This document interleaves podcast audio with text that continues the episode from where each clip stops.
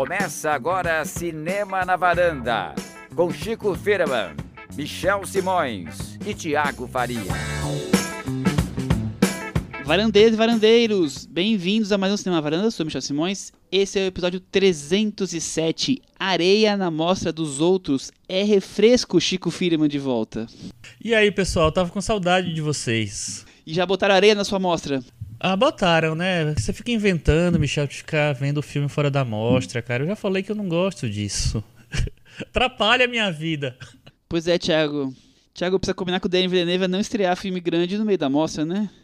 É, não só um filme que veio para atrapalhar a mostra do Chico, como veio num furacão, num, num tufão, num, soterrando tudo, né? É, é, difícil passar por esse filme sem, sem sair um, po, um pouquinho arranhado, talvez, sujo, não sei. Enfim. Cris, não tô nem te vendo tanta poeira de areia aqui está entre nós na varanda. É, não vai ser fácil hoje. Temos então o filme Duna, o novo filme do Denis Villeneuve, a refilmagem ou a nova adaptação do livro, e também a Morte de Cinema de São Paulo está rodando e está rolando, então nós vamos fazer como fizemos no ano anterior, escolhemos três filmes para destacar e bater um papinho sobre eles, assim, deixar uma dica um pouco mais profunda da, dos varandeiros aqui, certo, Cris? Correto. Então tem de tudo aqui hoje. Vamos começar então com o Duna.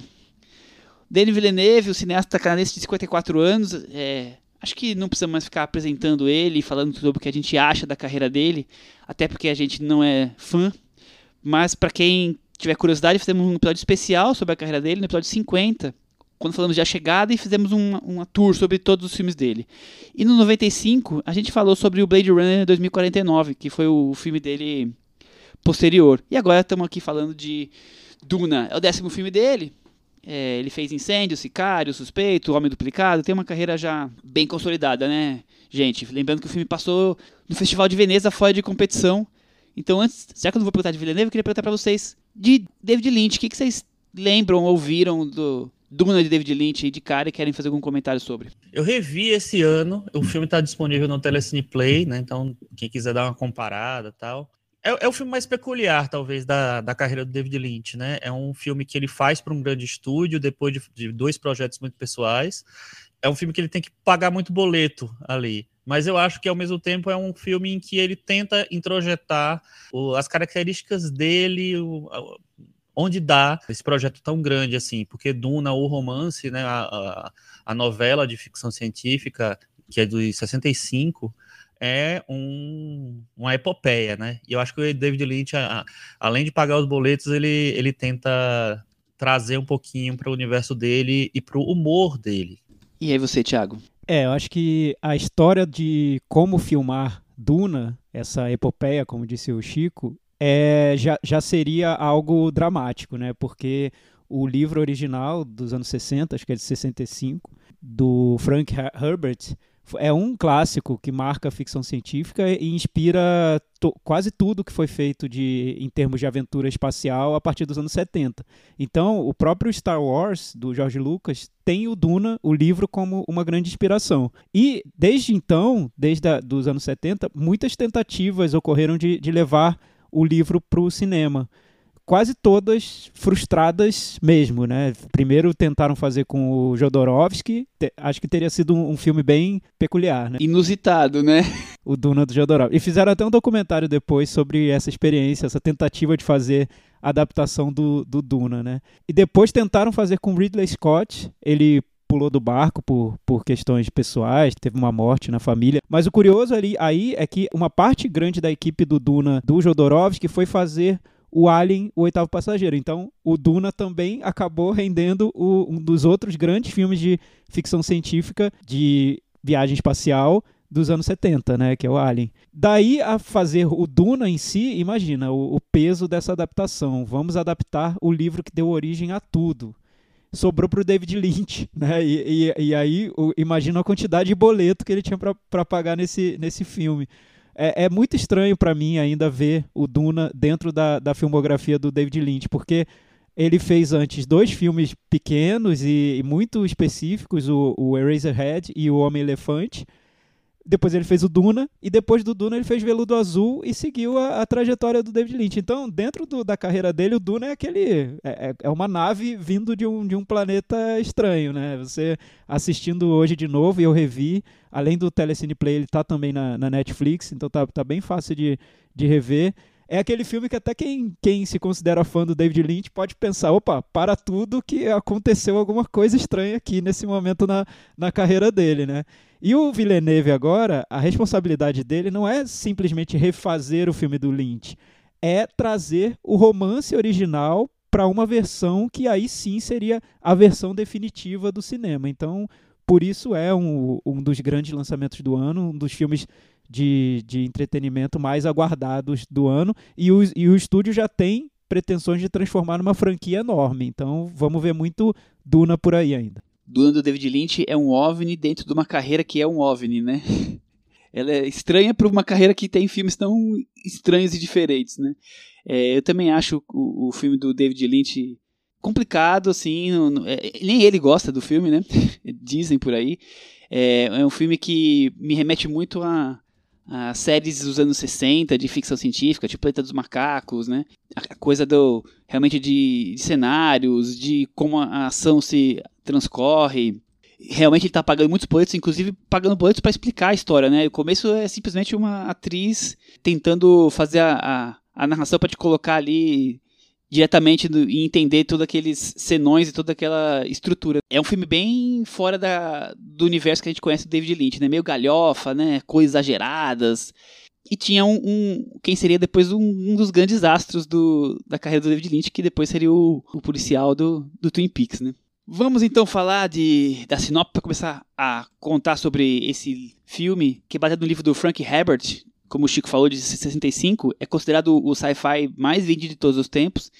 E uma coisa que me chamou muita atenção, e depois eu fui descobrir, me lembrou muito o Lawrence da Arábia. E realmente ele diz que é influenciado, né? Três anos depois do, do filme é, sai o livro. A sinopse vou tentar resumir porque ela é difícil, hein? Num futuro distante, no Império Feudal Intergaláctico, o Duque Leto Oscar Isaac e sua família são enviados ao planeta Arrakis, que é a fonte de uma especiaria fundamental para o universo. O foco da trama se dá no filho do Duque, Paul Atreides. Timothée Chalamet. Treinado e sendo preparado para assumir a posição do pai no futuro. A chegada ao novo planeta é marcada por interesses e traições que colocam em confronto os recém-chegados e os subestimados nativos Fremens. Chico Firman, que filme é esse? Michel, sabe o que eu mais senti com assistindo Duna? Aflição. Nossa. É. É um filme que a gente já sabia que iria chegar, né? Ele estava anunciado há muito tempo. Eu fiquei pensando o que é que o, o Denis Villeneuve, que é um cineasta que já tem um. Já, eu já tenho um certo ranço, né? Ia fazer com essa epopeia que a gente, como a gente comentou aqui, meio perdida no tempo, assim, né? É, um, é uma ficção científica, mas muito presa a uns conceitos muito ultrapassados, eu diria. Então, eu acho que ele tenta dar um, aquele tom solene que ele faz em todos os filmes e não sei se deu muito certo, não. Muito bem. Tiago Faria, filme grandioso, solene, didático, cheio de informações muitas vezes contemplativo. O que você achou de Duna? Então, é o Villeneuve tentando levar o Duna, o livro original, para o que seria o formato grandioso que os fãs sempre cobraram, né? O, antes de, de falar sobre o filme em si, é legal a gente lembrar que o, que o Villeneuve é um grande fã do Duna, né? Quando ele fala sobre o, o livro original, ele diz que descobriu quando ele tinha 11, 12 anos de idade e a partir daí ele virou grande fã.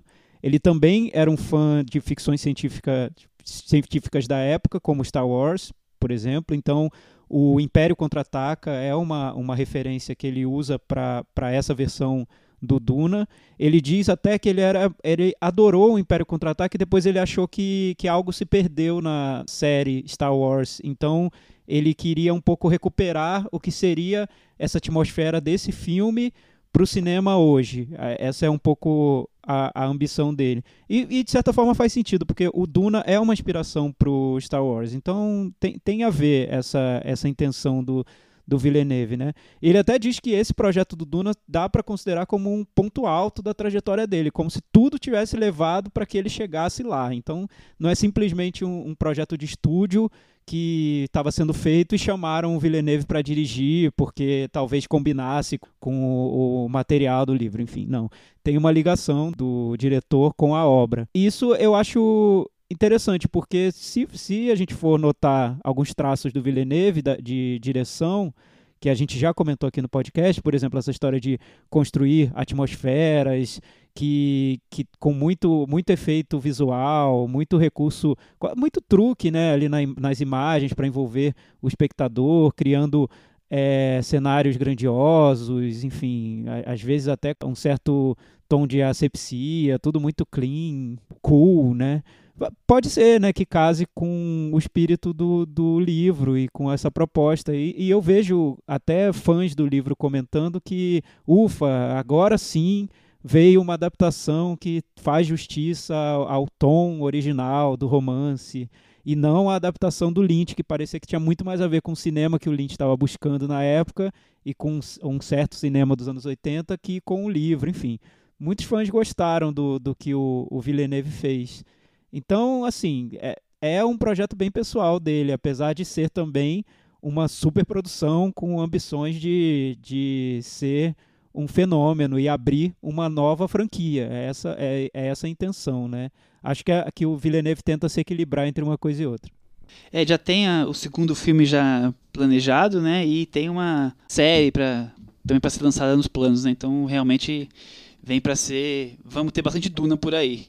Como o Chico falou, é uma epopeia, são cinco, seis livros, né? Então eu, eu sei que ele, o, a história aqui não está completa, o, até o David Lynch vai um, pouco além na, no, na questão da história, né? Mas eu acho realmente um filme que combina perfeitamente com essa fase mais recente da carreira do Denis Villeneuve, né? Um cinema grandioso, solene, contemplativo, que chegou no status de filmes grandes, né? Ele tem orçamento para fazer e, e, e, status mesmo para fazer os filmes que ele quer. Ele tem cada vez mais se aproximado do, do cinema sci-fi e ao modo dele feito esse tipo de, de filme. Aqui então mais ainda, porque ele, ele pega emprestado essas situações e esses elementos que remetem a paradoxos filosóficos, religiosos, psicológicos, fortes no, no livro Duna, né? Aqui eu acho que eles aparecem meio é, despejados assim, não, não vejo combinando muito bem, mas quer dizer, ele vai incorporando esse tipo de coisa nessa narrativa dele mais lenta, cheia de neblina, areia, essa coisa que vai formando um universo visual bem dele, né, Chico? É, mas eu acho que nesse filme ele vai além, né, do no universo dele. Além no, no sentido do visual mesmo, assim. É um filme que propositadamente é um filme escuro, né? Engraçado que eu esperava totalmente um filme claro, mais claro, um pouco, né, deserto e tal. Mas é um filme que é muito escuro muitas vezes. Tem uma uma fotografia que muitas vezes contraria a cena que está mostrando. Tem uma cena que a, a rainha vai, vai escolher uma nova criada e ela vai fazer isso numa sala onde não dá para ver o, rosto das pessoas, tá? Então eu acho que tem um, um trabalho de fotografia de luz que nem sempre me parece justificado assim. Eu entendo querer trabalhar nessa penumbra em vários momentos, trazer essa coisa essa reflexão sobre o que está acontecendo na, na, história a partir do visual, mas eu não sei se funciona muito não. Fiquei incomodado com a fotografia. E achei a trilha sonora um pouco estranha também, né? Porque ela vai para todos os lugares que você possa imaginar. Às vezes ela faz uma referência, me parece, a, a um pop sintetizado do, da época do filme do David Lynch. Às vezes é uma coisa árabe, às vezes é uma coisa etérea, enfim e pelo menos me surpreendeu. Cris, e você que você achou de Duna? Duna do Villeneuve é pegar esse material, esse livro e transformar numa mega produção. É, o elenco é um elenco de filme da Marvel, só não é um filme da Marvel porque o nosso querido Chatolet falou que não faz filme de bonequinho, né? Mas, enfim, é, é, é, tudo muito grandioso. Você tem aí pelo menos meia dúzia de nomes que poderiam encabeçar sozinhos um filme. E eles estão todos reunidos lá com areia nos olhos. E isso já dá, um, acho que, uma outra, outra posição para o filme, né? Um outro ponto de partida. Essa, essa grandiosidade. E aí que vai se juntar com esse tom sóbrio. Então é tudo muito, muito grande mesmo. Assim, a ação demora para engatar. fica aquele clima de funeral, o começo do filme inteiro. Vai acontecer um negócio ruim. Olha, olha, vai dar ruim, vai dar ruim, vai dar ruim, não tá bom, ó, tamo tudo. E fica uma hora e dez, uma hora e quinze nesse, nesse climinha de, de vai dar ruim e, e muita explicação. Des- Despeja um caminhão de areia de informação na sua cabeça logo no começo. E, enfim, aí, e aí a coisa parece que não, não flui também, pelo menos na primeira uma hora, assim. E aí depois que eu acho que o filme de fato engrena e, e se encontra um pouco melhor quando ele tenta partir para sequências de ação. Tiago, muita câmera lenta ao invés de cenas de ação, tem um, um container de areia na nossa cabeça de tanta informação? Me conte. É, essa parte da informação que a Cris trouxe, eu acho que é a, é a pedra no sapato do Duna, né? Pra quem quer adaptar o Duna. Porque revendo o filme do David Lynch, é interessante ver o que ele fez com essa história de, de, de ambientar o espectador no universo do livro, né? O que ele fez? Colocou uma narração em off no início do filme e já despejou tudo lá. Pronto, já tá aqui todo. A sinopse do, do Michel Simon já tá lá no, no início do filme do David Lynch. Pagou, pagou o boletão de cara, assim, né? É, o, o que o Villeneuve tenta fazer é ir apresentando aquele mundo muito aos poucos, né? Então você vai conhecendo aqueles planetas, quais são os conflitos que envolvem os planetas, quem é o grande vilão, quem é o predestinado e que pode salvar aquela população que está ameaçada por uma força tirânica. Então, o filme do Villeneuve é mais longo, tem, tem duas horas e meia e só pega uma parte do livro, porque eu acho que porque o Villeneuve quer realmente ir apresentando esse universo. E no cinema do Villeneuve, se a construção de atmosfera é o ponto principal do cinema que ele faz, talvez ele, por isso ele tenha se interessado tanto por mostrar como as coisas no universo Duna são. Então, essa parte da, de despejar informações, eu acho que o Villeneuve se sai, não, não sei se melhor que o Lynch, mas parece que ele está mais interessado nisso que o Lynch estava. O Lynch jogava aquilo no filme e, e boa sorte. O Lynch, inclusive, usa um PowerPoint do Dallagnol para explicar os planetas, né? Exatamente, é muito fácil, é muito, muito tranquilo pro, pro Lynch, né?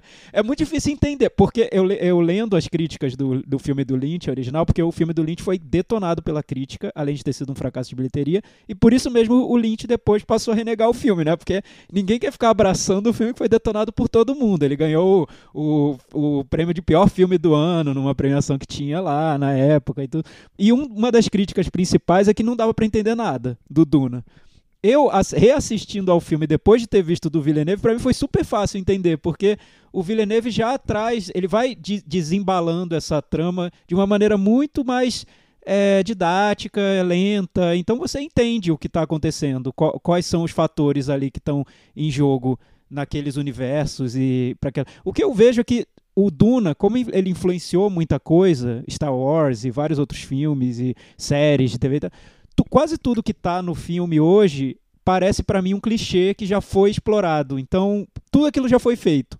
A história do predestinado que vai descobrir que talvez seja o herói que vai salvar um grupo que está ameaçado. Nossa, mil vezes, né? Já tivemos 50 séries sobre, sobre esse personagem. A briga por um, de, um, de um planeta por outro, porque o planeta tem uma substância que talvez vá facilitar. Já vimos também. Então, acho que a dificuldade do, do Villeneuve é pegar um material que, apesar de ter sido muito importante, e aí eu não estou dizendo que o Duna original não é importante, é super importante, ele já foi diluído né, no cinema, na ficção científica, nas séries de TV. E agora, o que temos de realmente forte? Né? O que sobrou do, do Duna e que pode virar algo realmente original, espetacular? O que, o que o filme tem a trazer de diferente no universo que já tem tanto produto de ficção científica, tanto filme de aventura espacial, Star Wars mesmo já virou uma franquia enorme. O que o, que o Duna tem?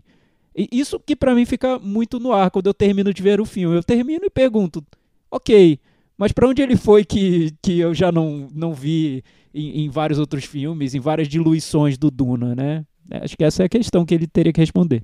Você também acha isso, Chico? O, o livro veio primeiro, mas depois os filmes do Star Wars atrapalharam os planos do Duna como, como cinema? Não necessariamente. Eu acho assim, a, a parte de ser didático, eu adorei. Foi a única coisa que eu realmente adorei no filme, porque eu entendi direito o, o negócio. Quando eu revi agora o, o filme do Lynch, eu senti exatamente isso. É um filme que você não consegue entender. Direito. Porque, assim, é uma mitologia enorme, cheia de personagens, cheia de, de elementos e tal, e que o David Lynch não faz esforço nenhum, ou o David Lynch, ou o corte final, sei lá que, o, que, o que foi, não faz esforço nenhum para você entender. Então, assim, é um filme que, do, de, do começo, ele já estava meio predestinado a não dar tão certo assim, né? Mas, enfim, eu acho que ele tem outros méritos. Em relação a isso, eu acho que o, o Denis Villeneuve acerta, porque é um universo com muita informação que você precisa ter uma boa parte delas para poder entrar nesse universo. Então, eu acho que ele precisa realmente explicar um pouco melhor assim e em relação a isso eu fiquei tranquilo assim. Quanto ao, ao que o Thiago falou, o que sobra do Duna original, né? O que o, o que o que justifica voltar para o Duna? É, depois de, de tantas variações do Duna que a gente viu nos últimos tempos, eu acho que essa é uma missão até nobre, vamos dizer assim, do Villeneuve, porque ele volta para a base de tudo, para o que surgiu, o, o, o que lançou muita coisa, várias ideias e tal. O problema é como ele volta, né? Para mim, a, a, toda a questão é o tom que ele empresta para o filme, que é esse tom sempre solene, que a gente já comentou, do visual ao tom dos personagens mesmo. Eu acho que ao mesmo tempo que você tem um, uma tentativa de homenagear uma mitologia, sei lá, homenageando aquele universo que foi criado pelo Frank Herbert, você tem um, um excesso de tom, que é é um dos grandes problemas para mim do cinema do Villeneuve. Então, a partir do momento que você dá aquele tom todo para coisas que às vezes são banais, eu acho que as coisas vão se diluindo na areia um pouco. A intenção é melhor do que o resultado, assim. Obviamente, o Duna tem, é, é tecnicamente, um filme bom, tem várias coisas muito boas no filme. Mas eu acho que o uso dessas coisas, para mim, é, é a grande questão. Quando eu falo da fotografia, de, dessa coisa do, da fotografia sempre muito escura, muito indefinida e tal, para mim é frustrante, porque é um filme que eu acho que você espera que ele seja mais estimulante visualmente, assim. Eu não acho que ele é. Não acho mesmo, assim. Não vejo um, um trabalho de fotografia. Eu até acho hercúleo fazer isso no filme inteiro, mas não, não acho que, que é funcional para mim. Então eu, eu acho que o Villeneuve parece muito preocupado com a ambientação, como a gente falou bastante aqui. Parece mesmo fascinado em criar esse universo, mas para mim falta vida no filme. Então sobram cenas do deserto, de relevo, de daqueles relevos meio áridos, né, de naves sendo engolidas por poeira, ou, ou, mas falta a essência do, do livro ali falta exatamente as, é, o que as citações filosóficas é, trazem, ele não consegue explorar isso. Então ele não é um filme que me causa tédio, ele me causa mais assim indiferença. São personagens que não me trazem nenhum charme, nenhum estigma, sabe? Você fala de Star Wars, você fica ali ligado neles. Para mim eles são entram e saem e são cobertos pela poeira assim e não, não me trazem nada muito relevante, Cris. E a gente tava falando aqui, né, que o David Lynch chuta todo, todas as informações, né, bota numa narração em off e o Villeneuve vem para ficar quase uma hora explicando. Não é possível que não tinha um meio termo nisso, né? Vamos tentar um equilíbrio. E eu acho que você tocou no outro ponto, que o, o os personagens me parecem sem carisma. O Chalamet tá sem carisma, assim. Você não, não tô, tô, nem aí para ele. Até o Mark Hamill consegue nos, nos, arrancar disso em sua trilogia de Star Wars. E acho que falta isso também. Tá acho tudo, que falta a tá gente tá todo mundo junto com o, com o herói dessa narrativa aqui. Tá todo mundo no modo chatolet de interpretação, né? Assim, meio blasé, né? Eu pelo menos vejo assim, Thiago. Eu vi também. É, eu não sei se é porque, realmente, aí eu não sei se é porque eu já vi esses personagens várias vezes e eu já não consigo me envolver tanto com o predestinado, por exemplo, mas eu vejo também um, um, modo de interpretação que o filme busca esse tom solene o tempo todo, em todos os aspectos. Né? É o cinema do Villeneuve. Em entrevistas ele diz que ele leva a ficção científica muito a sério, então ele quer fazer um filme muito sério. Tá bom, é uma opção e poderia ter saído um filme, na minha opinião, maravilhoso, com esse tom, enfim. Eu, eu noto que o marketing do filme quer nos levar para um lado que o filme não, não entrega, no fim das contas, no meu ponto de vista. Por exemplo, o Chico diz que ele não se impressionou muito com o visual do filme.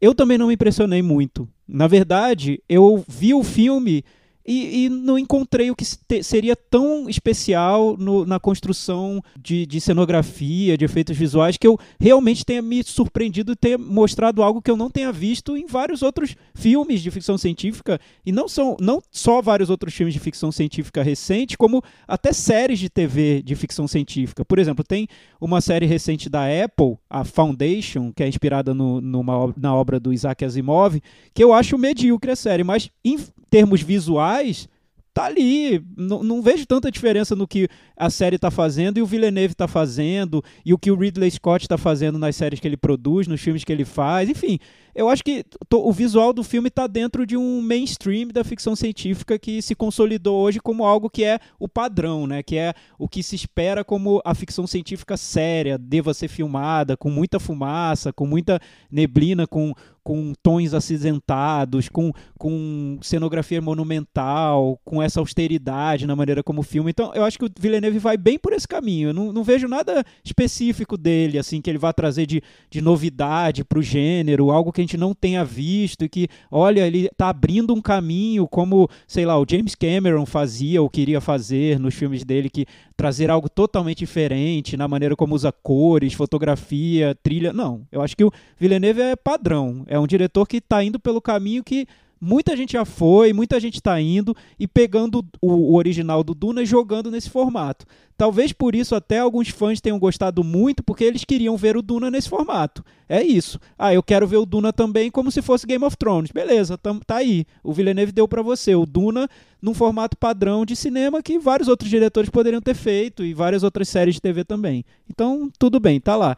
E a outra coisa que o marketing do filme vende é sobre essas discussões filosóficas que o filme vai trazer. Não encontrei várias, assim, que, que dizem que é um filme sobre questões políticas, religiosas, de sociedade, de crises. Não vi. Não vi tanto assim. Eu vi diluição disso, como eu vejo em várias outras ficções científicas também. Pós Star Wars, né? Eu, eu vejo que, que esse filme ele quer vender muito mais do que é o que ele tem para trazer. Né? O que ele tem para trazer é uma adaptação muito padrão do Duna, dentro de um formato que é estabelecido hoje como formato mainstream de ficção científica, que o Villeneuve é o grande representante hoje, se tornou o diretor que representa isso no mundo hoje, infelizmente, na minha opinião, e aceita. E os fãs que querem ver isso vão gostar, e os que não querem vão se irritar. No meu caso, eu só vi com uma certa indiferença mesmo, até um pouco de tédio, né? Eu esperava realmente algo que me mostrasse uma diferença, algo muito pessoal, algo, algo incrível, maravilhoso, e eu vi aquele padrão que eu já vi em vários outros lugares. Eu acho que o Thiago resumiu bem a opinião geral. Não, é, bo é bom a gente. Não, vamos terminar num tom mais otimista, senão vão acabar com a gente nos comentários do podcast. Eu já tô preparado, porque o Denis Villeneuve já tem o seu fã-clube que vai, vai nos massacrar, seja como a gente terminar. E, e, eu entendo, Michel, eu, eu, comparo muito o Villeneuve, cada vez mais eu comparo com o que foi o Ridley Scott nos anos 80, que era um diretor que virou o diretor de, de filmes grandes, né, de estúdio, e ele colocou um padrão nos filmes que o padrão era técnico, principalmente. Era, olha, o filme tem que ser assim, tem que ser sério, tem que tratar os temas de uma maneira quase sisuda mesmo, para mostrar que isso é importante. E aquele padrão do Ridley Scott se estabeleceu e criou herdeiros para muitos anos depois, né? Então eu vejo o Villeneuve hoje como esse tipo de, de diretor, como o herdeiro mais direto do que o Ridley Scott fazia nos anos 80. Eu também acho que as pessoas tentam colocar ele como o novo Spielberg, ele é o novo Ridley Scott. É muito funcional tecnicamente, né? É, mas assim. Sério. Até sério. O Spielberg tem graça, né? O é. Spielberg é. tem leveza. E outra coisa, eu vi no, no Twitter estava circulando um, um, cartaz do Duna mostrando um orifício enorme e muito poderoso. E me decepcionou no filme, nem era tão legal assim. eu até acho que ele usa. Ele usa pouco esse, esse, usa esses pouco. monstros, né? é. O, o Lynch usa mais. Talvez venha pro 2, sei lá. É, talvez, talvez não sei se ele tem tanto interesse assim nessa parte mais de, de fantasia, da imaginação, né? Vamos. Agora o monstro vai chegar. O Spielberg tem mais isso, né? Parece que o, o Spielberg está construindo o filme inteiro para esses momentos de, de, de, grandes saltos de imaginação. O Villeneuve não, parece que ele quer mais a, a atmosfera mesmo, criar todo esse ambiente para alguma coisa que vai acontecer. E nesse caso é até um pouco frustrante, porque nunca acontece, né? O filme tem, ele é interrompido no meio, praticamente. Então ele tá construindo uma atmosfera para um negócio que não, não tem, né? Não vai acontecer. Pois é. Eu acho que falta um senso de entretenimento no, ao Duna. Eu acho que ele quer fazer um projeto grande, quer fazer um projeto importante, só que falta você fazer um, um, uma grande aventura de ficção científica, que no fundo é o que o Duna quer ser também. Então, assim, beleza, você tá falando de, de política, de filosofia, de religião, tá, tudo meio, meio basicamente tá, mas, mas tem ali. Só que transforma isso numa, numa coisa cinematográfica. O Spielberg faz isso em todos os filmes dele, consegue fazer em todos os filmes dele. E vai e, e em alguns dele vai em questões super profundas como o, o AI. Mas eu acho que o Villeneuve fica, fica superficial em tudo. O Thiago citou Game of Thrones. Ele eu acho que também pode, é, pode ser uma, um objetivo, uma, uma, inspiração fazer aqueles jogos palacianos. Só que aí você introduz então uma dramaturgia melhor, porque a dramaturgia do Duna é básica, é qualquer coisa, assim. Mesmo quando entra a personagem da Charlotte Rampling, que é uma, que é uma, uma personagem mais cavernosa, assim, que dá para explorar várias coisas, não, não, passa muito dali. Então eu acho que tem um problema em si entender o filme como uma aventura, como um filme de entretenimento. Tem um problema de, de uma dramaturgia que nunca acontece de verdade. Tem um, a falta de carisma também acho que tem, mas eu acho que a falta de carisma é meio embalada por, pela maneira como o Villeneuve entrega o filme. Então os personagens, eu acho que não sei se os atores têm muita chance de, de, de trabalhar ali. Você tem bons atores ali, Oscar Isaac, Rebecca Ferguson, sabe? Mas assim, eu acho todo mundo meio preso e a, a maneira como que o Villeneuve entrega. E fora isso, assim, o fato do recorte do filme ser um recorte interrompido literalmente, assim, né, uma coisa interrompida mesmo, para mim me deu uma frustração ainda maior. Então foi assim, aquela aflição toda, sem ficar enxergando o que tá acontecendo direito na tela, é, para no final chegar naquilo é complicado. Acho que podemos encerrar agora, né, Cris? E aí, quando varanda. chega o orifício, né, né, Cris? Spoiler, mas decepção, viu? É, a gente é, esperava mais. É, é. Esse é o verdadeiro né? buraco do spoiler, entendeu? Eu Pelo esperava de mais do orifício. Assim, ah. esperava mais é tipo assim. Outro spoiler, assim, a estrela no Esquadrão Suicida. Eu esperava um grande momento do orifício, não teve. então, mas eu acho que é porque o Villeneuve, eu concordo com o Chico, o Villeneuve não tem esse senso de espetáculo, né? Eu... Super tímido. É, uma coisa tímida. Vamos pra metavaranda, Cris Lume? Eu vou de quatro. Eu vou de quatro, o Thiago. Estão falando no, no orifício, vamos de quatro, né? E o.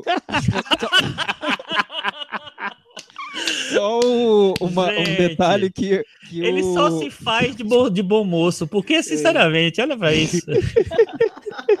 Muito bom. Mas eu, eu, só queria fazer uma observação que o Villeneuve dessa vez conseguiu fazer com que eu sentisse saudade do Guardiões da Galáxia, pra você ter uma ideia Meu do nível Deus. que a coisa chegou. Porque eu acho que é um filme de aventura espacial com realmente com personalidade. O do Villeneuve eu vejo uma adequação ao padrão, não, não vejo nada muito específico, não. Eu adoro Guardiões Chico da Galáxia, Firma. acho ótimo. Eu vou dar nota 5. Com essas notas, Duna ficou com 43 do Metafaranda e foi engolido pela areia movediça do, do Denis Villeneuve, viu?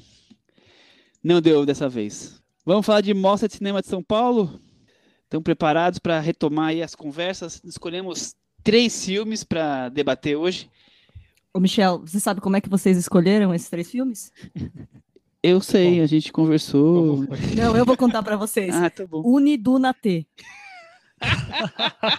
Ai, meu Deus. Depois desse momento, eu acho que eu posso só mergulhar nos filmes, né, gente? Porque Cris está hoje roubando a cena mais do que nunca. Michel, mas vamos lembrar que a mostra agora tá, tá entrando na última semana, né? Isso, a mostra vai até dia 3 de novembro.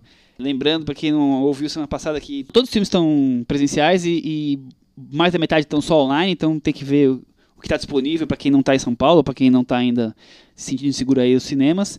E nós escolhemos três filmes, dois que são muito importantes e um que tá só no online para a gente poder é, atingir um público maior, certo? Acho que a gente pode começar com o filme, um dos mais esperados, que é simplesmente o filme que ganhou a Palma de Ouro, Titane Chico Firman, conta pra gente o que, que, você achou de Titânia, o filme novo da Julia Ducournau, que a gente já falou sobre ela no, com o, o Grave, né, com o Raw. É, Michel, para mim foi uma surpresa, porque eu não gosto muito do filme do, do Grave, né? Eu acho que é um filme que ele me, me parecia que ele prometia muito visualmente e tal, tem uma história de fantasia, mas para mim ela não soube muito bem para onde ir com isso. Então eu fui com expectativas meio baixas pro Titane. Mas eu gostei do filme, eu me surpreendi porque eu gostei do filme. Eu acho que é um filme que fala sobre transformação pessoal, sobre isso, estar meio à parte da sociedade pelo viés do corpo. E eu acho que ela, ela, traz muitas questões aí de identidade de gênero, de orientação, através desse universo da fantasia e pelo, e pelo filtro do corpo. E, e isso me, me, surpreendeu bastante. Eu gosto muito da como o filme vira. Eu, eu achei muito interessante como o filme se arquiteta e como o filme consegue falar sobre traumas e sobre isolamento social através dessa experiência física da personagem. É um filme que acho que a fisicalidade. o, o, Grave tinha a fisicalidade muito forte também, mas esse filme, para mim, ela consegue resolver bem. E você, Thiago, o que você achou desse body horror aí? Eu gostei também, Michel. Eu me surpreendi porque eu tava com, com medo do filme, porque toda a repercussão dele era mais é, em torno do choque que ele provocava, né? E como eu vi o, o Raw, o anterior dela, eu também estava preocupado se seria um choque mais gratuito, muito muitos fogos de artifício para pouco filme. E não, não é não. O, eu, eu, nesse ponto eu concordo bem com o Chico, porque eu noto que é uma diretora que vinha desenvolvendo um cinema no filme anterior e nesse ela chega num ponto mais profundo desse cinema dela, que é exatamente pegar características do corpo do, do corpo dos personagens para mostrar a transformação, as transformações que eles sofrem. Então, ela leva esse, essa proposta tanto para o estilo do filme, que é um filme que vai mudando de gêneros, então ele vai se transformando, quanto para a trama em si, que ela tem uma virada grande no, no meio, e eu achei muito boa essa virada. É uma homenagem que a diretora faz, sem querer dar, dar muito spoiler, mas eu acho que não, nem é spoiler isso, mas é uma homenagem que ela faz para Um Corpo que Cai. Então, só muito amor para você, Júlia. Parabéns, você é demais. Beijos, beijos no coração. Então, imagina um filme que tem que ela ele tenta tratar desse tema, que é virou uma obsessão para a diretora, que é o, o, a transformação, as, as mudanças, de uma maneira tanto física nos personagens quanto estrutural no filme em si, né?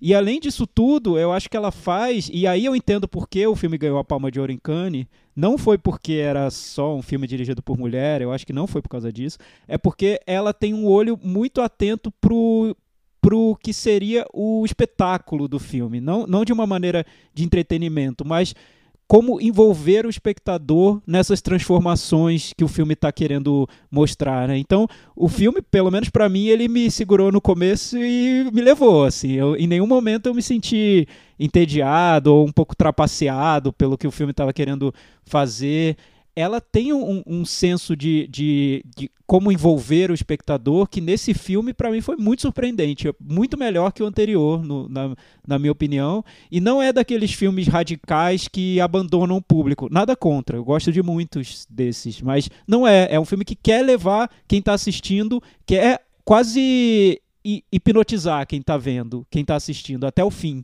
para que entre nessa, nessa loucura, nessa, nessa, nesse delírio que a, que a diretora está querendo mostrar. Então, eu, eu me rendi e gostei muito da escolha do, do júri do Spike Lee no Festival de Cannes.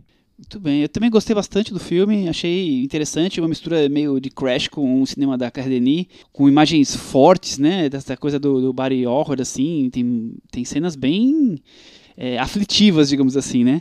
Eu esperava que ia ser um filme meio atordoante, é, não foi, não que isso seja é, problemático, crítica, nada.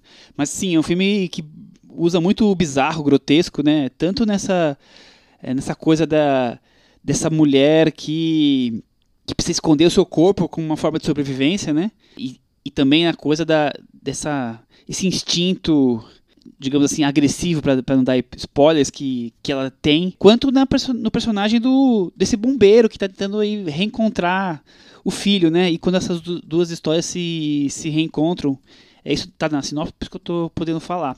Mas eu achei interessante como isso se torna é, os dois personagens que meio que quando, quando, eles se, quando eles se encontram na história, um se torna meio que uma bengala sentimental, psicológica, social do outro, é, dentro desse universo aí de físico que o Chico tanto falou bem, né? Então, é, eu acho interessante como ela construiu um filme bem diferente, né? Um filme, é, acho que bem filmado, mas é um filme que é, é diferente na, na, forma de tratar tudo isso, né? Fora essa, essa relação aí que o, que o filme brasileiro Carro Rei também tem com entre seres humanos e, e, e automóveis, né? Também tem essa coisa muito curiosa. Michel, também percebi isso. Você sabe que eu pensei assim, ó, o, o título de Titânio podia ser Carro Rainha. tem umas coisas que eu achei parecidas, assim. É um filme totalmente diferente, né? Mas tem alguns elementos, esse especificamente, que é, que é, é interessante, esse elo entre os dois filmes. Mas, enfim, eu, eu gosto demais dos personagens e acho que a Júlia conseguiu um caminho muito interessante para ligar a fantasia com temas muito importantes. Por exemplo, tem uma cena do filme que é, ela nem parece tão importante dentro do filme, mas ela é muito marcante para mim, que é a cena em, é, do ônibus, sabe? Em que ela entra no ônibus, ela ouve umas coisas no ônibus e isso faz que ela, é, é, que ela tome algumas decisões, assim. Aí você entende um pouco dessa coisa de se esconder, de se camuflar, de se tornar outra pessoa para fugir do que está em volta. Eu acho bem interessante isso. E, e, ótima atriz do filme, né? Eu achei o trabalho dela esse, excelente. Eu não, não conhecia e gostei muito do trabalho dela. E co como disse o Michel, é, é, parece Crash do Cronenberg, mas assim, é, é, o Crash do Cronenberg, mas que acaba virando o Cronenberg do início da carreira depois, né?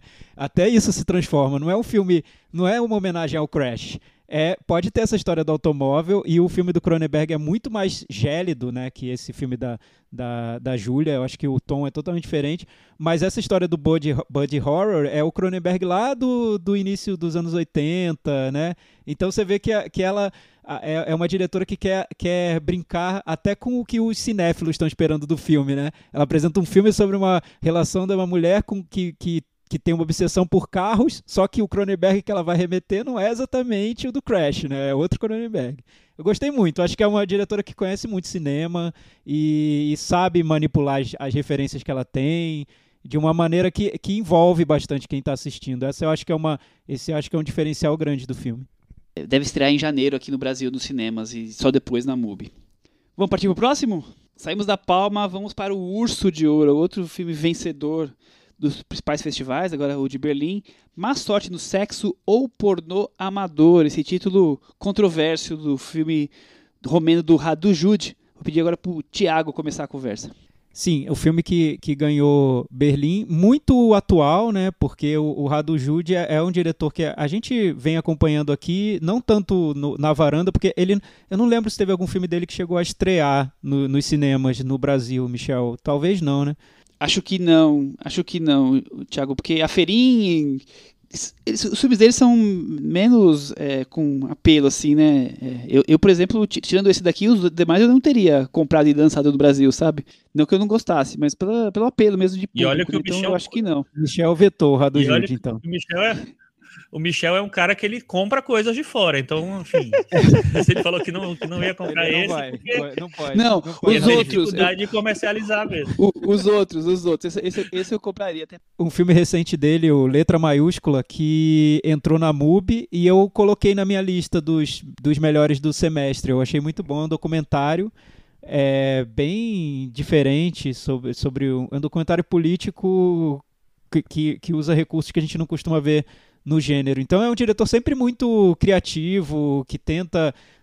Não segue cartilhas e faz um cinema que é provocativo e é muito pessoal, muito dele, né? E esse filme novo que ganhou Berlim, ele tá muito ligado ao momento que a gente está vivendo. Ele é um filme de pandemia mesmo, ali, do meio da pandemia, do, calor do momento. Ele quer tratar de temas que, que são muito de, desse, desse período que a gente está vivendo, né? E ele usa também, volta a usar uma estrutura que provoca o espectador a todo momento, né? E não só o espectador mais que, que caiu de paraquedas está vendo o filme, como o cinéfilo que conhece a, a trajetória dele, que talvez estivesse esperando um filme específico dele. E ele não, ele, ele vai fazer o que ele quer fazer naquela hora e você que aceite ou não o, o, a proposta dele. Nesse caso, uma proposta muito mais voltada para sátira, para um humor que é muito ácido, tão ácido que talvez você vá passar o filme inteiro sem conseguir dar gargalhadas, né? Talvez você vá se incomodar mais com o que o, o filme está mostrando. Mas no fim das contas, e talvez por isso ele tenha sido premiado, é muito incomum, né? Um cinema que só ele está fazendo no momento. Então acho que só por isso vale a pena ver. E você, Chico? Eu gostei muito também. Eu, o, e eu, o que o Thiago falou aí é, é realmente interessante, porque o Radu Jude, assim, eu já eu tava contando aqui, eu vi sete filmes dele já, esse é o sétimo que eu vejo. É, e eu acho que os filmes dele são muito diferentes entre si, apesar de todos terem alguma, alguma relação. É, e eu não esperava que fosse um filme tão, tão sarcástico, tão irônico. É, e gostei muito da maneira como ele, ele. O Tiago falou, é um filme de pandemia, e realmente é. Tem, tem a máscara presente, você tem essa discussão sobre isso. É, e eu acho que é engraçado porque a gente está vivendo há um ano e meio ou mais na, nessa situação e os filmes ignoram, assim, ou eles fingem que estão num mundo que não existia pandemia, ou eles fazem um filme sobre pandemia que já fica, meu Deus, não quero mais ver essas coisas. O Rádio Júlio consegue fazer um filme que tem as duas coisas. Não é o um filme sobre isso, mas tá, está nesse universo. É, mas enfim, eu acho que eu gosto muito dessa, dessa coisa de falar sobre é, como a, a sociedade se, se comporta em relação a temas polêmicos, assim, e, e, como ele faz isso pelo filtro do humor, do sarcasmo e, e, da inteligência. Então eu gostei muito do filme, achei muito bom. Acho, acho que tem uma protagonista ótima, acho que tem um, um senso de humor muito bom. Gostei muito. muito. Tentando não repetir muito o que vocês falaram, mas eu concordo plenamente com tudo que vocês comentaram. Que tom de sátira que ele consegue encontrar para refletir não só essa sociedade no meio da pandemia, mas a sociedade atual mesmo, né, moderna. Então, é um filme que vai desde o início com uma, um vídeo íntimo da professora é, vazando e, e o filme todo depois é sobre as causas que esse, que esse vazamento tão íntimo traz, né? É, mas é, é, isso vai só demonstrando é, a hipocrisia da sociedade em todos os seus aspectos, né? Então, o filme é dividido em três partes, elas têm estilos narrativos diferentes, né? É, mas todos estão voltados a, a, a trazer para essa grande inquisição que é a, a, a parte final. O Radujut vai sempre mostrando essa hipocrisia de todos os lados. Então, desde de colocar personagens que representem ali a família, religiosos, militares, até coisas pequenas como o desrespeito de parar o carro em algum lugar ou de não usar máscara, tá tudo ali. É, tá tudo nessa coisa que finaliza com esse julgamento de gente hipócrita em cima de um, uma situação bem específica, né? Então eu acho que é, uma, é um filme muito provocador, muito ácido, que o Radu Jude é, talvez tenha encontrado aqui depois desses essa carreira já razoável. Eu também vi sete filmes, Chico. É, deve ter sido os mesmos. É, acho que ele achou o grande momento da carreira dele até agora, porque ele vai criando filmes bem diferentes. Ele vai do documentário a, a, a filme de época em branco e preto, é, mas aqui ele encontrou uma maneira de, de provocar muito bem a sociedade romena ou talvez mundial, né? Acho que estamos todos aqui representados como sociedades nesse filme. É, eu acho que ele foge até do que seria o, o que a gente vê como padrão de cinema romeno, né? É, talvez isso seja o, o, muito diferente no filme. A gente vai esperando um filme romeno típico e não é bem isso, né? É outra coisa. Me parece um filme muito de quem já. daquela sensação do, do limite do, do, do saco cheio, sabe? E aí esse filme é uma resposta a isso. Não, não, não, não aguento mais tudo que está acontecendo e, e esse filme seria o que representa essa sensação, talvez. Uma, o, o, a sensação do, do, do, de, de, do total desconforto com, com, com a realidade, com o momento que está momento atual. Pode ser, né? Talvez por isso ele tenha sido premiado no, com, com, com o prêmio principal. Né, e fora, viu, só complementando o que você falou, assim, é, o cinema romeno, ele, ele, a característica principal dele é esse olhar para a sociedade, para os processos sociais, para relações das pessoas, esse olhar meio crítico, meio, meio de, de observação irônica um pouco tal. E esse filme eu acho que talvez seja o filme que mais faz isso com um, com um humor muito mais particular, com um olhar muito mais particular, porque ele entra nessa, nessa discussão, só que por um viés muito mais é, interessante, que é esse viés do sarcasmo, da ironia. É uma escolha muito representativa, né? Bom, vamos partir então agora para o Irã. Pegando a Estrada é um filme que está online, então para quem uh, não está aqui em São Paulo, não está indo nos cinemas, esse dá para vocês com certeza aproveitarem. Pegando a Estrada é o filme do diretor Paná Panahi, é filme de estreia, é filho do Jafar Panahi. É, eu, então agora vai ser minha vez de começar. É, achei primeiro aquela coisa, ai, filme de filho de diretor já já já tô com preguiça, né? Vai imitar a carreira do pai. E eu achei bem interessante como ele me surpreende. É, eu acho que ele mescla o, o, bom e velho cinema iraniano, da, da, coisa minimalista, da coisa de ter uma criança na história, todas esses, é, é, alguma, algumas coisas que o, o, o, cinema do Jafar e do Abbas e todos os grandes cineastas dos anos 90 trouxeram. Mas eu acho que ele tem uma coisa um pouco mais moderna, é, um ritmo um pouco mais é, não tão cadenciado, um flat com um realismo mágico de alguma maneira. Tem ali os personagens estão dentro de um carro, você não sabe muito bem o que estão fazendo. Tem um pai com uma perna engessada, uma mãe ali meio melancólica, essa criança inquieta dentro do carro e um personagem que é o outro filho um pouco mais velho que está dirigindo e você depois vai descobrindo e montando o quebra-cabeça que é um, um, road movie em tom de despedida e tem ali seu cunho político, seu cunho social, tá tudo ali. Um filme sobre uma sociedade que fugir talvez seja a única saída. Então é um filme que me surpreendeu bastante, ô Chico. É, eu, eu concordo com você. Eu, eu tava assim, poxa, o, fi, o filho do diretor estreando, o que é que vai dar? O Panar, ele já tinha, já era editor dos filmes do pai, né? Do, dos filmes do pai. Então ele tem, já tinha uma entrada nesse mundo do cinema. Mas eu acho que ele conseguiu encontrar uma, uma identidade própria, porque, como você falou, tem os elementos do cinema iraniano clássico. E eu não, não chamaria aquela criança de uma criança. É, ela é irritante mesmo. Aquele é irritante.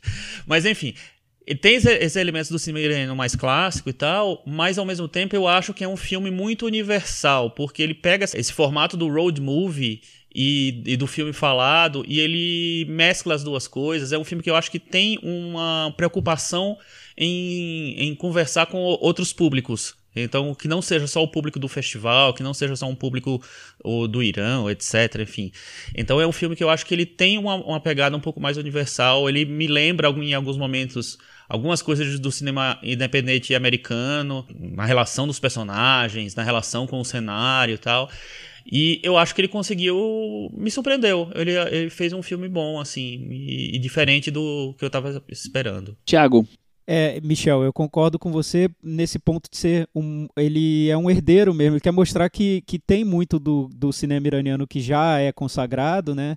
Até a história do, do filme ser grande parte dentro de um carro já remete muito ao, ao Abbas Kiarostami e, e até o próprio pai, o Panahi, o Jafar Panahi nessa história do, da trama desenvolvida num espaço limitado, fechado. Isso ele faz bem e o uso da, da criança, dos cenários mais abertos. Lembrou um filme um dos últimos filmes do, do Panahi, do Jafar, o Três Faces, que também é num lugar aberto, e esse também tem, tem, tem muitos planos abertos.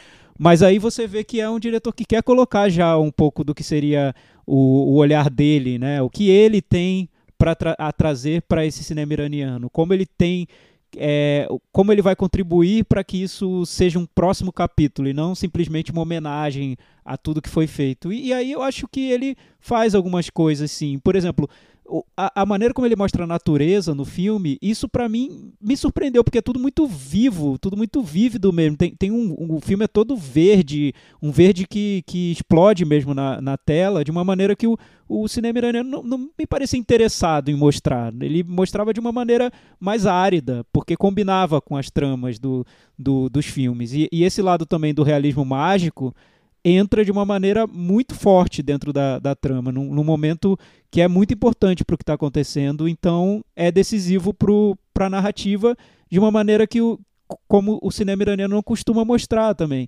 Então é, é um diretor que tem essa coragem de pegar todo o legado do que foi feito e tentar seguir em frente.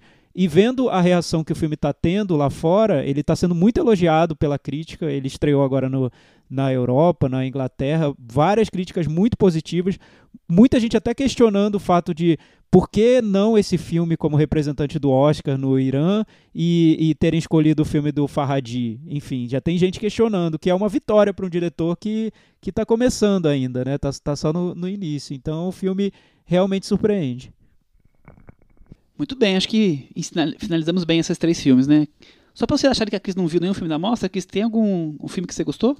Que vale mencionar? Falaremos em, em breve dele, Última Noite em Sorro, do Edgar Wright. Muito bem. Vamos aguardar. Em breve falaremos sobre esse filme. Vocês têm mais alguma dica rapidinha para os nossos ouvintes ficarem atentos de mostra? Chico. Eu vi um filme que é da Geórgia e vai estrear no, na MUBI também. Ele tem mais algumas sessões da mostra, que é What Do We See When We Look at the Sky? que é um filme que me surpreendeu muito, porque ele passou em algum festival grande, né, Michel? Acho que foi Berlim, talvez, não lembro direito. Me surpreendeu muito porque é um filme que vai para um realismo mágico e consegue sair das armadilhas que essa, esse formato tem. Então é um filme que é muito bonito, muito bonito mesmo, muito renovador de, desse cinema que mexe com um pouco com o fantástico e tal, e ao mesmo tempo tem referências ao cinema mesmo, enfim, tem, tem várias brincadeiras de linguagem muito legais. É um filme que eu acho que vale a pena incluir na programação da mostra aí.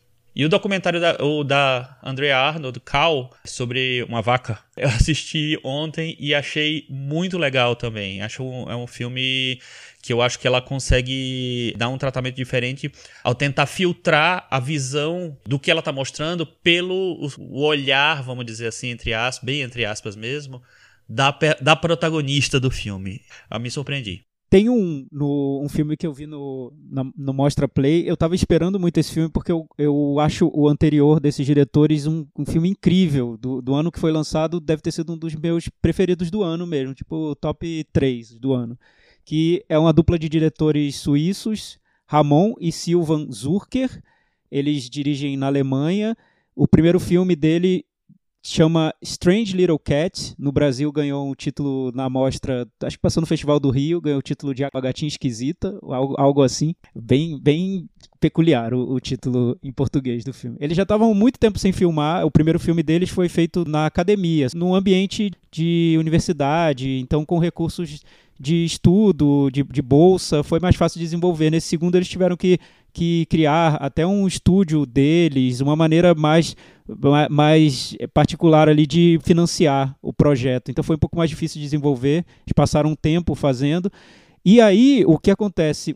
É um filme que está muito dentro de uma proposta que já estava no, no filme anterior, de um cinema mais minimalista, mais arquitetado, é tudo muito. Todas as cenas são muito bem construídas, para criar uma sensação de deslocamento de quebra de relações entre os personagens, de, ou de isolamento dessas personagens, ou de separação, de, de fim de amizade, distanciamento, enfim. Ele pega, eles pegam questões humanas e colocam num cinema que, que é muito bem desenhado, de, de uma maneira muito mínima, né? Então, assim, à primeira vista você pode bater o olho no filme e dizer, ah, não tem nada acontecendo lá, check next, vou ver agora o, o Duna e, e, segue em frente. Mas quando você pesquisa o processo dos diretores, você vai ver que é, que é algo muito, é, é muito bem, bem pensado mesmo, muito tra trabalhado. Eles têm, é quase é meticuloso o que eles fazem com esses pequenos filmes.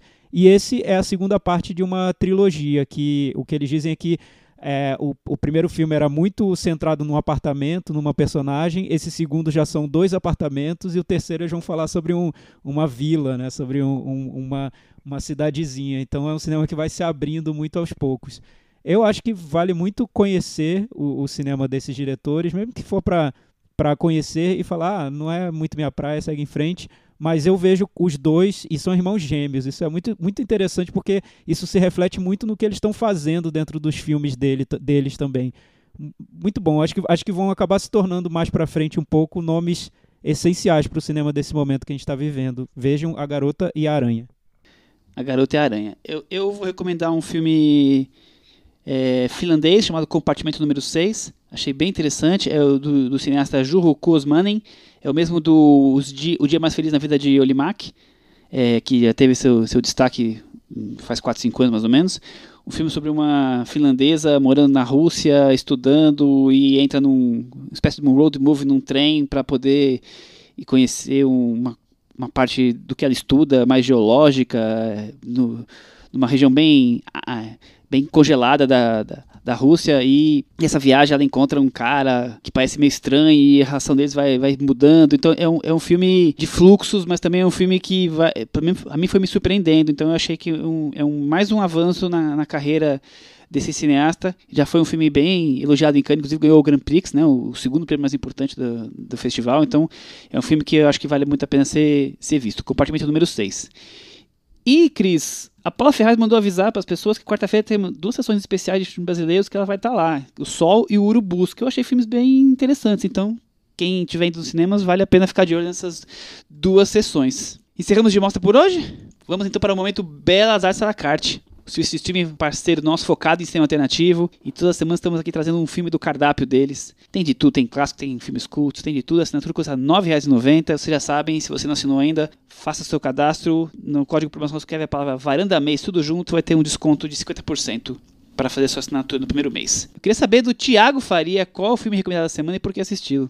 Pois é, Michel. Por falar em filmes que deram problema na, na produção, né? A gente falou sobre o Duna do, do David Lynch. Por coincidência, o filme que é o destaque de hoje no Belas Artes também teve uma trajetória um pouco acidentada na relação com um grande estúdio.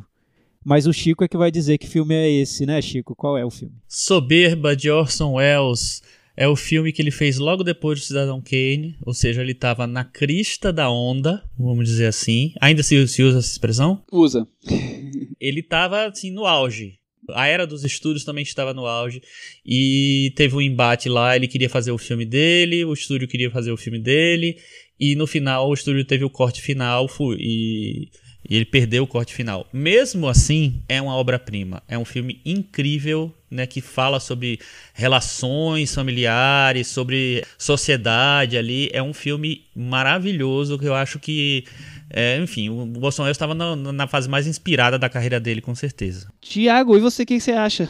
É isso, um filme muito problemático na época em que foi lançado. O estúdio teve o corte final, então eles resolveram o desfecho do filme quando o Orson Welles já estava viajando, já, já tinha ido para a Europa fazer Tava no. Brasil, tava no Brasil, no Brasil. gravando It's Not ah, tá, True, então, coisa assim. É, já tava no Brasil.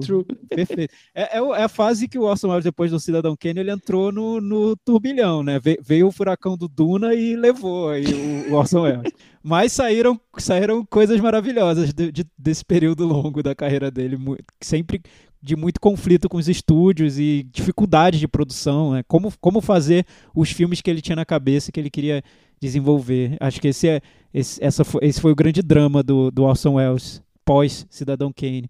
O que acontece no Soberba é que é um filme muito complicado. Teve um final que o um final ali que o estúdio colocou à força. Só que o tempo passou, passou tanto tempo que hoje quando a gente assiste ao Soberba é maravilhoso de qualquer jeito, né?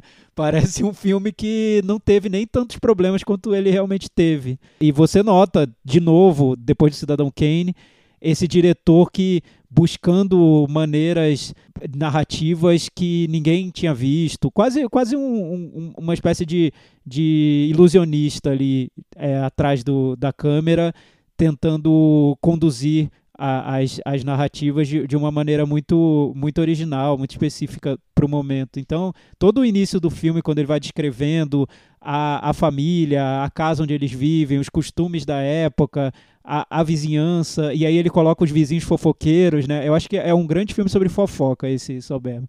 Então, é, é, é, é o Orson Welles clássico, né? O Orson Welles que a gente, que a gente valoriza desde o, desde o Cidadão Kane sem tirar nem pôr. É, é, é, um, é uma obra-prima, sim. Eu, eu vejo como uma obra-prima. É, eu acho que é, o foco é o romance retomado após décadas, né? E o, e o filho mimado sabotando o romance da mãe, né? Com, com o, o grande amor, mas para mim, além de toda a questão técnica do Orson Welles, né, que já vinha de Saddam Kane, com tudo que ele faz para como filmar, né, é um filme muito forte sobre transformações socioeconômicas na sociedade americana daquela época, né, via a degradação de uma dessa luxuosa família aristocrática. Então, até isso tem. É, além do romance, além da, da coisa das fofocas, tem essa essa visão aí de, dessa transformação. Então, é um filme realmente imperdível, soberba, corram lá para assistir, porque não, não, não pode se deixar de conhecê-lo. Como já temos muitas dicas do, na mostra, nós vamos puxar puxadinho da varanda e vamos para aquele grande finale, Chico Firman.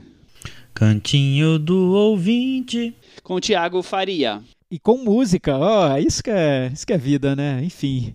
Michel, antes de entrarmos nos comentários, temos o Meta Varanda dos ouvintes da semana passada? Temos, vamos lá a ele. Vou começar falando que o Fio Invisível não demonstrou muitas paixões na busca das pessoas em lá votarem, tá? Então, a nota ficou alta porque teve só uma pessoa que foi lá votar. Gente, vamos colaborar para que a nossa média, a nossa participação de vocês venha deixar mais rico nossa conversa. Mas a pessoa que votou, votou e deu 75, então muito, muito acima do que nós demos aqui como 45. Já o, o Velvet Underground, sim, teve um público bem cativo lá, votando, muitas notas, bem altas na média. E ele ficou com 78 no Metavaranda dos ouvintes, bem acima também do nosso 63 aqui, Cris Lume. Foram esses, Thiago. Que coisa, né? O fio invisível, como a gente estava prevendo, ficou invisível mesmo, né? Foi, aconteceu. Chico, você chegou a ver o fio invisível? Ah, não, tava de férias. viu, olha só, nem o Chico viu o fio invisível, para vocês verem o prestígio desse filme. Veja lá, Chico, a gente quer saber a sua opinião. Aliás, muitos ouvintes perguntaram sobre as opiniões do Chico sobre filmes anteriores de episódios em que ele não, não participou, né? Então, depois o. Acho que a gente não vi pode nenhum. fazer um. Não viu nenhum? Eu, eu acho que você viu um. O, da, o da casa. Não, é The Manor, acho que você a, viu. A Casa Sombria. The, The a Casa vi, Sombria. A Casa Sombria eu vi. A eu Casa acho, Sombria. Eu, eu acho um filme. Eu achei um filme interessante. Eu achei um filme. Não acho que ele é revolucionário. Eu acho um filme. Eu achei um filme interessante. Eu achei um filme. Não acho que ele é revolucionário nem nada, assim, mas eu acho que ele é bem construído. Eu gosto de, do, do filme, assim. Eu até esperava que, que ele fosse um pouco mais além, mas eu acho um filme interessante. Perfeito. Aqui no nosso blog cinemanavaranda.com tinha um comentário que ele acabou se perdendo de duas semanas atrás. Eu vou aproveitar e trazer esse comentário para a gente hoje, que é o da Marina Brito. Ela disse que é um, é um comentário off-topic, então acho que não tem problema trazer nesse episódio agora. É a primeira vez que ela comenta, mas ela achou relevante contar que a gente, o, o podcast, fez companhia para ela durante esse longuíssimo período de pandemia. Em vários momentos, vocês fizeram sentir na companhia de amigos, tomando uma boa cerveja em algum bar de Brasília, divagando sobre algum filme cabeção ou um tema quente qualquer da cultura pop. Antes da pandemia, eu escutava outros podcasts cujo tema era o cinema. Depois que comecei a acompanhar o Cinema na Varanda, a minha experiência com outros podcasts foi completamente arruinada. Comecei a achar os que eu escutava terríveis comparados à qualidade do debate que vocês fazem. Olha só, que, que coisa bonita para inflar nosso ego. É, hoje já vai mudar de ideia, porque quando viu eu estava falando é, do orifício então. do Duna. Né? É, pois é, para ver o que acontece. A, a gente desceu muito nível comparando com outros podcasts dessa vez. Aí ela continua. Acho muito interessante a ideia de episódios com dois filmes, sendo um mais acessível em todos os sentidos e filmes menos conhecidos, de diretores e produtores menos populares, que foi o que a gente fez no episódio de hoje também. A gente sempre tenta fazer um pouco isso, né? Essa é a proposta, né?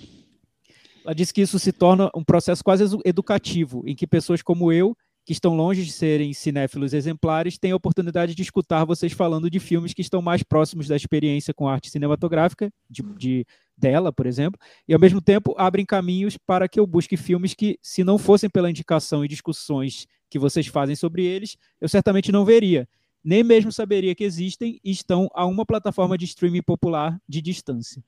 Ainda nesse tom, eu também gostaria de ressaltar o papel nem um pouco trivial que a Cris Lume tem em, em aproximar o debate de certas audiências, explorando certos aspectos do cinema e da cultura pop que nem sempre são abordados por cinéfilos mais criteriosos. Olha, Cris. É, você achou? Até de laço, né? Até de laço. Resumindo, até de laço. Cris Nada... até de laço da varanda. Nada contra ser criterioso. Eu diria, inclusive, que vocês foram me deixando aos poucos muito mais criteriosa, inclusive com os próprios comentaristas de cinema, como eu comecei esse comentário dizendo. Mas para quem é novo ou nova na conversa sobre cinema, isso às vezes é cansativo e pode passar a mensagem de que toda a experiência anterior que a gente tem como cinema é ilegítima. E que fique claro que isso não é uma defesa velada dos comentários sobre Ted Lasso no podcast. Olha! Para um primeiro comentário, falei demais, então termino por aqui. Um grande abraço. Muito legal, né? Gostei. Adorei, do, do adorei. Dela. Achei demais. Obrigadão, viu, por, por estar com a gente nessa pandemia e por, pelos elogios. Obrigado. Esse ponto aqui que ela levantou, final, eu gosto porque realmente uma impressão inicial de quem cai no podcast e ouve tudo que a gente está dizendo pode às vezes provocar algum, alguma certa repulsa, né? No sentido de, poxa, eles já estão falando aqui de assuntos que eu, eu ainda estou num outro capítulo da experiência de cinéfilos, tudo, mas aos poucos, quando, quanto mais se ouve, como ela está dizendo, pode ser que a impressão mude e que essa aproximação aconteça. Eu achei, achei interessante, eu gostei do, do que ela escreveu. Pessoal, a gente não quer Vocês- destruir os outros podcasts, tá? Exato. Nada. Não, de jeito nenhum. A gente tá feliz pela, pela, pela- pelo elogio. Tem que ter visões diferentes.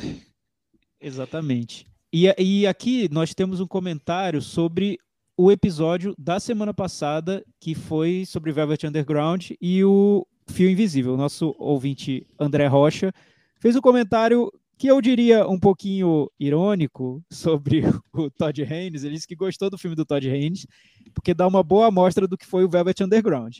Fica muito explícito no filme que a arte de vanguarda que influenci- influenciou a banda e o que eles tentaram fazer era majoritariamente uma arte branca. Fala-se muito pouco ou nada do jazz dos anos 50 e 60, que estava fortíssimo em Nova York. Não lembro de ver pessoas negras no filme. Apenas a autocondescendência e a autoindulgência típica do Velvet Underground estão na tela.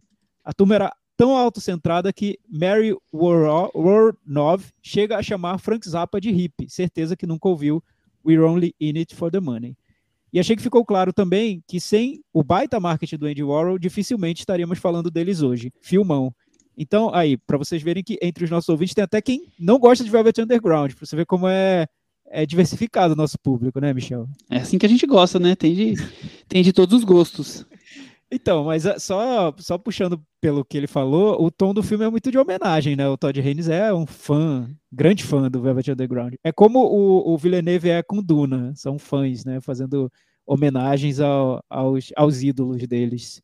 Então, esse tom crítico. E é interessante que, mesmo de- dentro disso, eu lembrando do filme do Velvet Underground, tem um, um trecho lá que uma das entrevistadas, que é até uma crítica de cinema, que nesse momento me fugiu o, o nome, acho que é Amy- Tobin, fugiu o nome agora para mim ela critica como as mulheres eh, apareciam dentro do, dessa, de- dessa estrutura que o Andy Warhol armou na época, né? E como isso era, podia ser negativo para as mulheres. Então tem até um, um certo tom crítico ali, apesar de tudo, né? Não sei se, se vocês viram isso também no filme.